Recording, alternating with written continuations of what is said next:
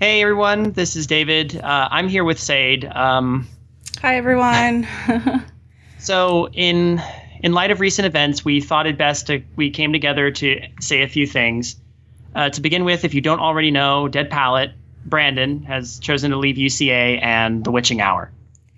yep.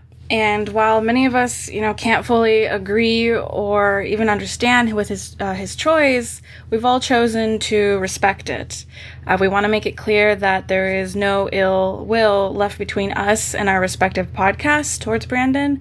And though some of us will likely not be working with him again in the future, in no way do we want to discourage anyone from enjoying past content that we've done with him or any content he's released on his own now or in the future.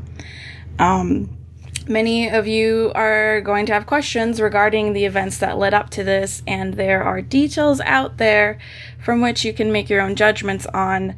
Those of us who are left feel that enough has been said and we're ready to move forward, not only with our podcast, but with this community that we treasure above all else. Um, as you already know, I manage the site creativehorror.com where I produce both The Witching Hour and Darkly Lit podcast.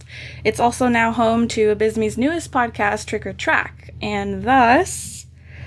well, we're we're excited to announce that both UCA and Midnight Marinara will be moving to creativehorror.com and we'll be promoting the site as the hub for our podcast network.